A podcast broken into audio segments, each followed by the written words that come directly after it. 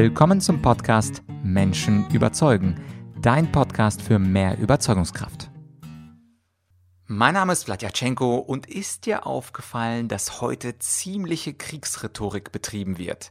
Also der Krieg gegen den Virus, der Kampf gegen den Virus, das Virus besiegen oder Mutanten, die unser Leben gefährden. Und unter anderem in dieser Folge geht es um diese Kriegsrhetorik und warum Politiker diese Rhetorik nutzen. Doch nicht nur das, mit meinem heutigen Gast Professor Knape bespreche ich auch, warum Rhetorik ein sogenanntes Zitat kommunikatives Kontingenzmanagement darstellt, wie wir kommunikativen Widerstand auflösen können und wie sich die Rhetorik in Zukunft entwickeln sollte. Das alles im heutigen Interview und jetzt viel Spaß bei Teil 2 des Interviews mit Professor Joachim Knape. Ich glaube, das, was man den Medien äh, vorwerfen könnte, ist ja dieses schöne amerikanische Wort vom What bleeds leads. Also das, was blutet, das zieht natürlich die äh, Zuschauer an. Und gerade bestimmte Metriken sind einfach viel aufregender oder auch fantastischer als andere. Also beispielsweise, wenn man jeden Tag die Todeszahlen hinzufügt und das auch über mehrere Jahre hinweg, dann hat das natürlich eine etwas andere Qualität von, von Sensation, als wenn ich beispielsweise sage, wie viele Betten noch frei sind in, an Intensivbetten. Und ich glaube, dass da die Medien, und ich möchte jetzt keine Verquickung zwischen Medien und Politik herstellen, da, ich, bin, ich bin nicht allwissend, aber dass die Medien in ihrer eigenen Welt natürlich die Metrik auch aussuchen, die für sie selber und für die Aufmerksamkeit, die sie halten kann, günstiger sind. Und dann sind bestimmte Metriken einfach günstiger als andere. Es wird ja nicht berichtet, wenn ein Kindergarten neu gebaut wird, aber wenn eins abbrennt. Und so ähnlich ist es natürlich auch in einer Pandemie. Ja, das ist richtig. Und äh, also da gibt es natürlich dann die Eigengesetzlichkeiten äh, der Medien. Deswegen ist es ja auch äh, so, wie wir gesagt haben, dass man sich nicht auf eine Quelle äh, konzentrieren sollte und auch abhängig machen sollte, sondern äh, also der aufgeklärte, moderne Mensch und die Medienlandschaft ermöglicht uns das ja auch, kann ja am Tag mindestens locker eine Handvoll Medien putzen, macht man das Radio ein, dann setzt man sich an den Frühstückstisch, guckt in die Zeitung, dann geht man raus, sieht Plakate, Anschlagsäulen. Äh, in der Mittagspause macht man ein Gespräch mit einem anderen, der, der müllt einen voll mit den neuesten Daten aus der Bildzeitung, braucht man gar nicht kaufen. Also das sind jetzt schon fünf Quellen, die ich, und dann gehe ich abends heim und gucke mir dann auch im Fernsehen noch irgendwas an und, und zwischendurch mache ich dann Internet. Äh, Surfing, also äh, stundenlang.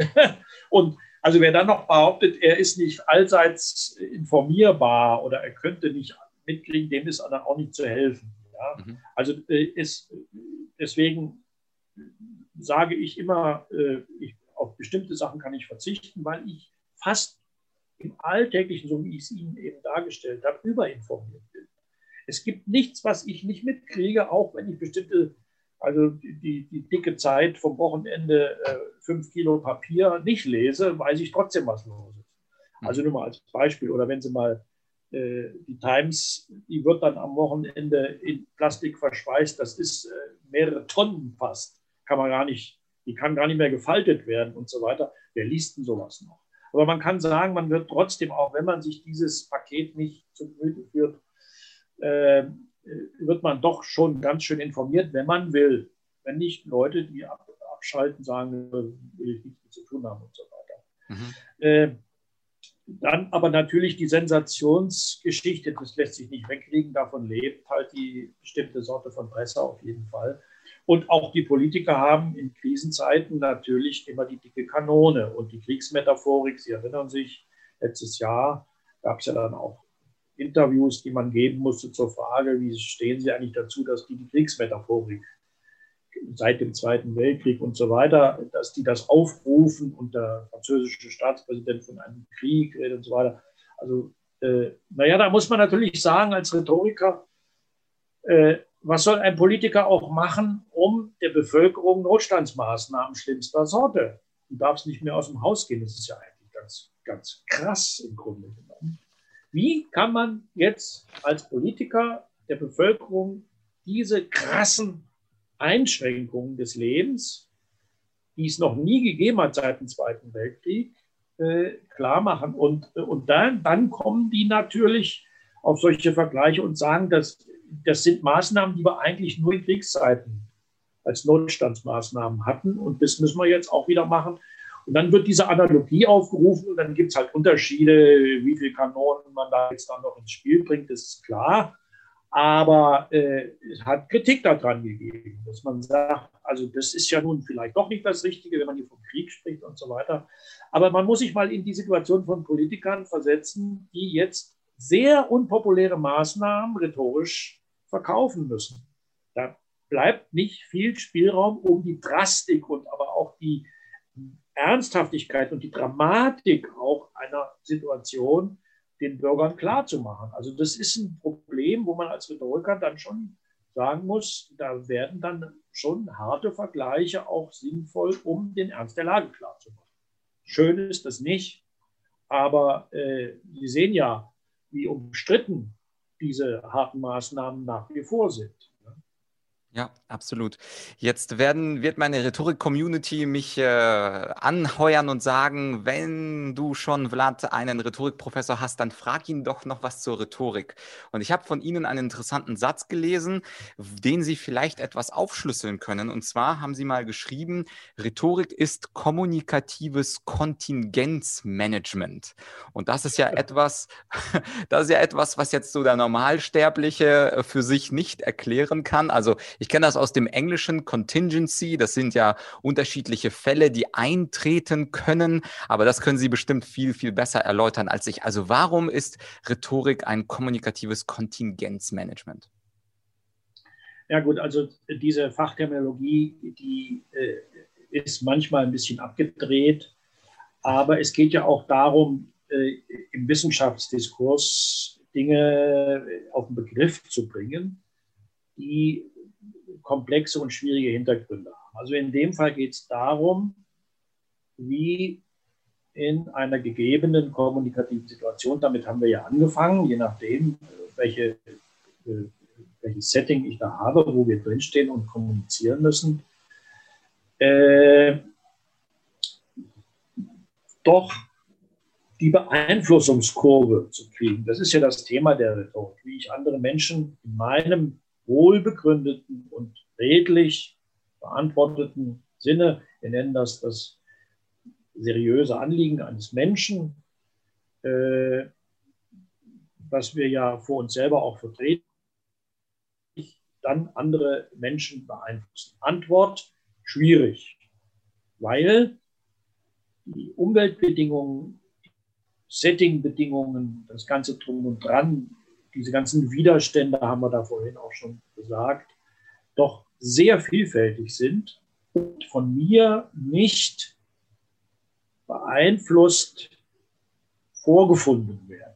Also Kontingenz bewegt sich inhaltlich als Begriff zwischen Zufall, also eigentlich gar nicht geplant, einfach da, und all Möglichkeiten, die ich nicht in der Hand habe, die aber auch im Raum stehen. Also alles, was ich nicht geprägt habe, alles, was ich nicht selbst habe, was aber auf mich einstürmt. Das ist dieser ganze Komplex von, von mir nicht beherrschbaren Rahmenbedingungen.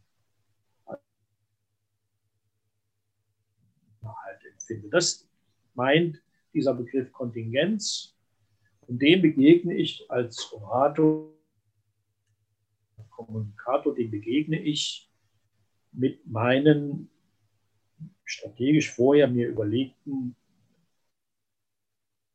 meinen Mitteln, die ich einsetze, sprachlicher oder anderer Art, versuche ich jetzt dann doch in die von mir nicht geschaffene Ordnung,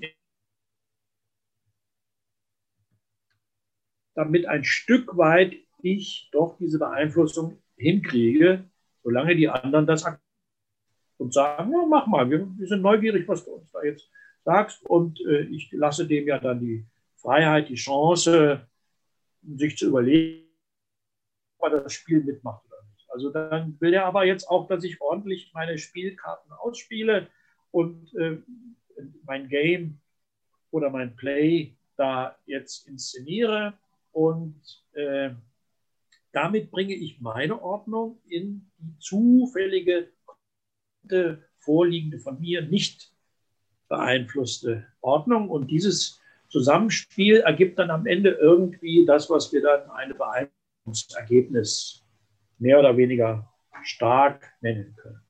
Also Kontingenzmanagement heißt eigentlich, dass ich diese Ordnungsstrukturen äh, durch meine Intervention so manage, dass da eine neue, etwas andere entsteht, die mich ins Spiel bringt. Darum geht es. Mhm. Ja, und äh, zum Ende des Interviews. Dass ich, dass ich also den Zufall, den Zufall, Entschuldigung, Zufall nicht regieren lasse, sondern dass ich versuche, das Regiment zu übernehmen, solange die anderen mitspielen. Natürlich. Okay, ja. Danke für diese äh, Übersetzung und zum Schluss des Interviews noch etwas, was vielen sicherlich auf den, ähm, auf den Nägeln brennt. Und zwar, wenn man jetzt kommunikativen Widerstand erfährt. Und ich meine jetzt einen ganz speziellen kommunikativen Widerstand, wo ich also ein Argument mir ausgedacht habe. Also ich habe mir einen Sachgrund überlegt, warum zum Beispiel das Projekt Y unbedingt gemacht werden muss. Und der andere Mensch, also zum Beispiel mein Kollege, hat sich auch einen Grund überlegt, warum genau dieses Projekt nicht umgesetzt werden muss. Und beide Menschen streiten also kognitiv sogar mit Argumenten. Der eine sagt, ich habe recht, weil XYZ. Der zweite sagt, ich habe recht, weil XYZ. Und dann hat man so ein argumentatives Duell. Und warum mich das äh, sehr interessiert ist, ich bin ja jemand, der zehn Jahre lang im Debattierclub war. Es gibt ja in Tübingen auch einen äh, Debattierclub. Und als Spiel funktioniert das ja sehr gut. Dann gibt es eine Jury und am Ende des Tages sagt die Jury, ja, die Mannschaft aus Tübingen war besser als die Mannschaft als, aus Berlin. Und dann äh, ist das Spiel zu Ende.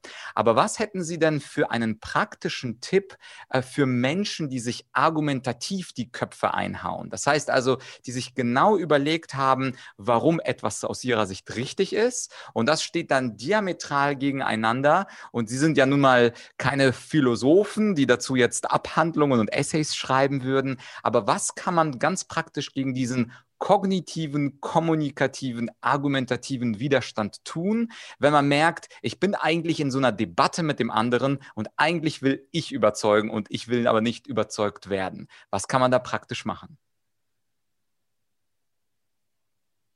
Naja gut, äh, auch hier, jetzt kommen wir auf den Anfang auch wieder zurück.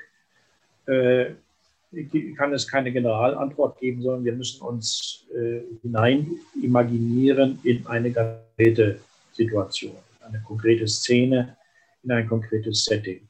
Wenn Sie jetzt in die Streitkultur gehen oder in den Debattierclub, da haben wir ganz bestimmte Formate, das wissen Sie besser als ich, bestimmte Spielregeln auch, die diese Formate festlegen. Und in, innerhalb dieser Formatregeln äh, werden dann die Abläufe organisiert, äh, Rede, Gegenrede, genaue Zeitslots werden äh, vorgegeben und so weiter.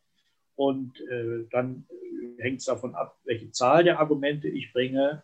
Das könnte beeindrucken oder ich könnte auch ein schlagendes Zentralargument so vertiefen, dass den anderen die Spucke wegbleibt und alle vielen kleinen anderen Argumente vom Tisch wischt, weil das einleuchtend ist, dass hier alles am Leben des Menschen hängt und viele andere Dinge, ob er dann vielleicht mal im Jahr 100.000 weniger verdient als sonst, der Millionär meine ich jetzt, ist dem menschlichen Leben gegenüber kein Argument. Und dann kann ich dieses Lebensargument so stark machen, dass die paar Pinunsen, die dann da auch noch vielleicht in der Pandemie auf dem Spiel stehen, eigentlich so relativiert werden, dass das Lebensargument alles andere überbietet. Also das wäre die Zentralargumentstrategie. Und es gibt aber auch, wenn es solche Zentralargumente nicht gibt, natürlich äh, viele kleine Argumente, mit denen ich die anderen eindecken kann. Und das wird dann ja auch. Also die Frage hängt, ob in so einem Format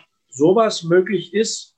Aber ich glaube, Sie haben ja auch was anderes angespielt. Also sozusagen im Privatleben, wenn Leute am Biertisch sitzen und die Fetzen fliegen. Naja, gut, was wollen Sie da noch machen? Da kommt natürlich der Macht da kommt was Psychologisches ins Spiel. Also da geht es nicht um ein, um ein Play oder um ein regelgeleitetes Game wie bei einer Debattenclub, äh, wie bei einem Debattenclub, sondern da geht es ja oft um untergründige Psychomachtkämpfe, wer am Ende besser dasteht, wenn die Leute heimgehen äh, und dann ins Bett sinkt und sagt, dem habe ich es aber gegeben. Also Sie merken, da kommen Abgründe ins Spiel, wo es eigentlich auch dann nur noch darum geht, nicht wirklich ein vernünftiges, rationales Endergebnis zu finden, sondern äh, dem anderen die einfach die Worte fehlen, äh, er dann mein Gegenüber gewissermaßen dann Zahlen ruft und stürmisch das Lokal verlässt und ich sitze dann da und sage, dem habe ich es aber gegeben. Darum geht es dann sehr oft. Und für so ein Klamauk kann ich Ihnen keine Ratschläge geben, weil es da nicht um Argumentation, sondern um Psychofragen geht, nämlich Machtspielchen und Selbstdarstellungsspielchen und, und, und, die auch dann ja wirklich was Spielerisches haben. Sagen wir mal, ich bin jetzt nicht sicher, ob es da nicht auch manchmal ernste Hintergründe gibt. So Gruppendynamik kann ja auch ganz schön was im Hintergrund noch äh, haben bei diesen Selbstdarstellungen, vor allen Dingen, wenn da drei, vier Leute drumherum sitzen. Geht auch um Imageaufbau, Imagepflege und so.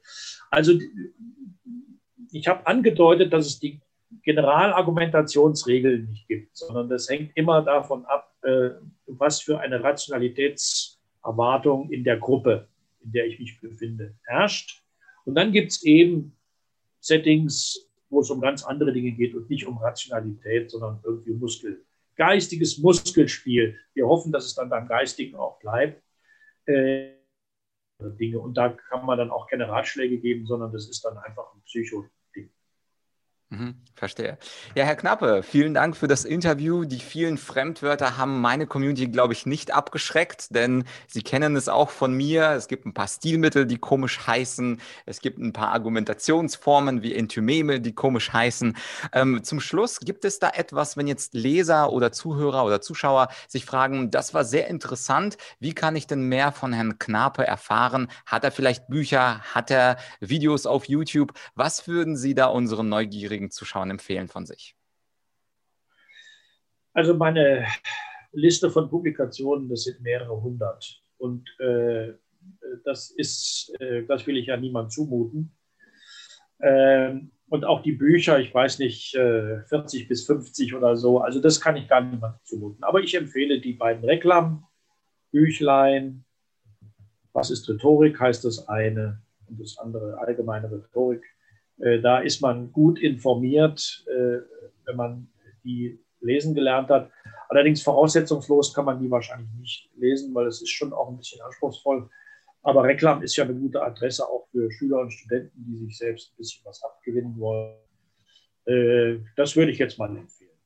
Ja, super. Also die werden wir natürlich äh, dann in der Beschreibung verlinken. Und die aller, allerletzte Frage, was würden Sie der Rhetorik allgemein für dieses 21. Jahrhundert wünschen? Sie haben ja als Rhetoriktheoretiker sich viele Texte angeguckt, von Platon bis heute.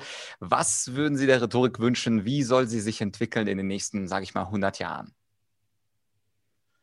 Naja, äh, sie soll sich entwickeln als etwas, was die Menschen auch als solches wahrnehmen. Das heißt, die Geschichte der Rhetorik, die auch unter diesem Begriff verhandelt wird, ist ja in Deutschland erst mit der Gründung unseres Instituts 1967 wieder in Gang gekommen. War ja 150 Jahre tot. Und äh, das heißt, äh, ich würde wünschen, dass dieser Begriff von all diesen Vorurteilen, die dann auch mit Schönrederei und was es da alles so dubiose Vorurteile gibt, äh, müssen sich umhören, wenn Sie den Begriff äh, verwenden, was da für Vorurteile Leute haben, äh, dass das zum Beispiel sich ändert äh, und dass man das als sehr ernste, gesellschaftlich hochwichtige Sache akzeptiert und dass es in aller Munde kommt in diesem seriösen Sinne und dass die Vor und dass deswegen dieses Fach oder diese Studien oder aber auch die Beschäftigung generell damit, muss ja jetzt nicht nur wissenschaftlich sein, wirklich ein Gesellschaft wird, denn es ist ein Thema, gerade wenn wir an Trump und andere denken, die jetzt die Gegen, das Gegenspiel, nämlich die und Massenverführung und äh, des Betrugs, Propaganda und all diese Dinge, die wir ja nicht unter Rhetorik subsumieren, gesprochen, äh, diese Gegenrechnung aufmachen, dass wir denen auch was entgegenhalten können. Das ist sagt, also über andere Menschen zu überzeugen, ist was Ernsthaftes. Aber Leute zu verführen und zu betrügen, äh, das darf nicht sein. Und diese Debatte, das eigentlich das gesellschaftlich äh, Wichtige und Hochstehende ist und was sich deutlich abgrenzt von diesen anderen betrügerischen Dingen, diese Debatte sollte geführt werden. Mhm. Ja, das ist ein schönes Schlusswort, Herr Knape, und ich hoffe, dass unser Interview ein kleines Puzzlestück äh, in die richtige Richtung darstellen wird. Dankeschön, dass Sie sich Zeit genommen haben und Ihnen natürlich noch einen schönen Tag. Ja, das war also Teil 2 des Interviews mit Joachim Knape und seine beiden Bücher Was ist Rhetorik oder auch Allgemeine Rhetorik kann ich absolut empfehlen. Sie sind zwar ein bisschen kompliziert geschrieben, sie richten sich eher an Studenten, aber hey, wer sagt, dass du diese Bücher nicht auch gut verstehen kannst und davon natürlich auch profitieren kannst. Und falls du in der letzten Folge meine Empfehlungen nicht gehört hast, ich empfehle dir, was auch leicht verständlich ist, meinen Rhetorik für Fortgeschrittene Online-Kurs. Dort erkläre ich super klar, was eigentlich Platon, Aristoteles, Quintilian, aber auch moderne Rhetoriker wie beispielsweise Kurt Tucholsky für Rhetoriktipps geben. Und wie immer, du findest die Online-Kurse oder den Link zum Online-Kurs in der Podcast-Beschreibung. Klicke drauf und anschließend kannst du dir die Vorschau einiger Lektionen anschauen. Und wenn es dir gefällt, dann hol dir natürlich den ganzen Kurs. Übrigens ein ganz besonderes Schlusswort heute. Ich habe in ein paar Tagen ein Interview mit wahrscheinlich einem der prominentesten Kritiker der Corona-Maßnahmen, Gunnar Kaiser. Vielleicht kennst du ihn aus seinem YouTube-Kanal und wenn du magst, egal auf welcher Seite du bei der Corona-Maßnahmen-Geschichte bist, entweder bist du dafür oder dagegen, du sagst, es sind zu viele Maßnahmen oder es könnten nicht genug sein. Völlig unabhängig davon kannst du mir gerne deine Frage an Gunnar Kaiser stellen, beziehungsweise beziehungsweise schicken und ich werde ihm diese Frage, wenn sie mir natürlich auch gefällt, auch dem Gunnar stellen. Also schreib mir an podcast.argumentorik.com und bei der Gelegenheit, ich habe auch bald ein Interview mit einem zweiten Philosophen, dem Julian Niederrümelin, mit dem ich genau vor einem Jahr zum Thema Corona-Krise gesprochen habe. Das Interview findest du auch äh, im Podcast, wenn du ungefähr vor zwölf Monaten schaust und äh, da auch gerne deine Fragen an mich senden, wenn du eine gute Frage hast, die ich noch nicht habe, beziehungsweise an die ich gar nicht gedacht habe, dann schreib mir auch die Frage an Professor Julian Niederrümelin an die E-Mail-Adresse podcast.argumentorik.com und vielleicht habe ich die Möglichkeit, einem der beiden deine Frage zu stellen. Für heute war es das. Ich freue mich auf nächste Woche. Falls noch nicht getan, abonniere gerne diesen Podcast. Und wenn du glaubst, dass diese Folge einen Mehrwert für dich gegeben hat, dann würde ich mich sehr freuen über eine Bewertung auf iTunes bzw. auf Spotify und gerne auch mit einem Satz, wie du meinen Podcast findest, wie du meine Folgen findest, was du gut findest und gerne auch, was für Gäste du dir wünschst. Denn einmal in der Woche, da gucke ich mir die Rezensionen an und natürlich ist es schön, ein bisschen Lob zu bekommen. Das war's also für heute und wir hören uns nächste Woche. Bis bald, dein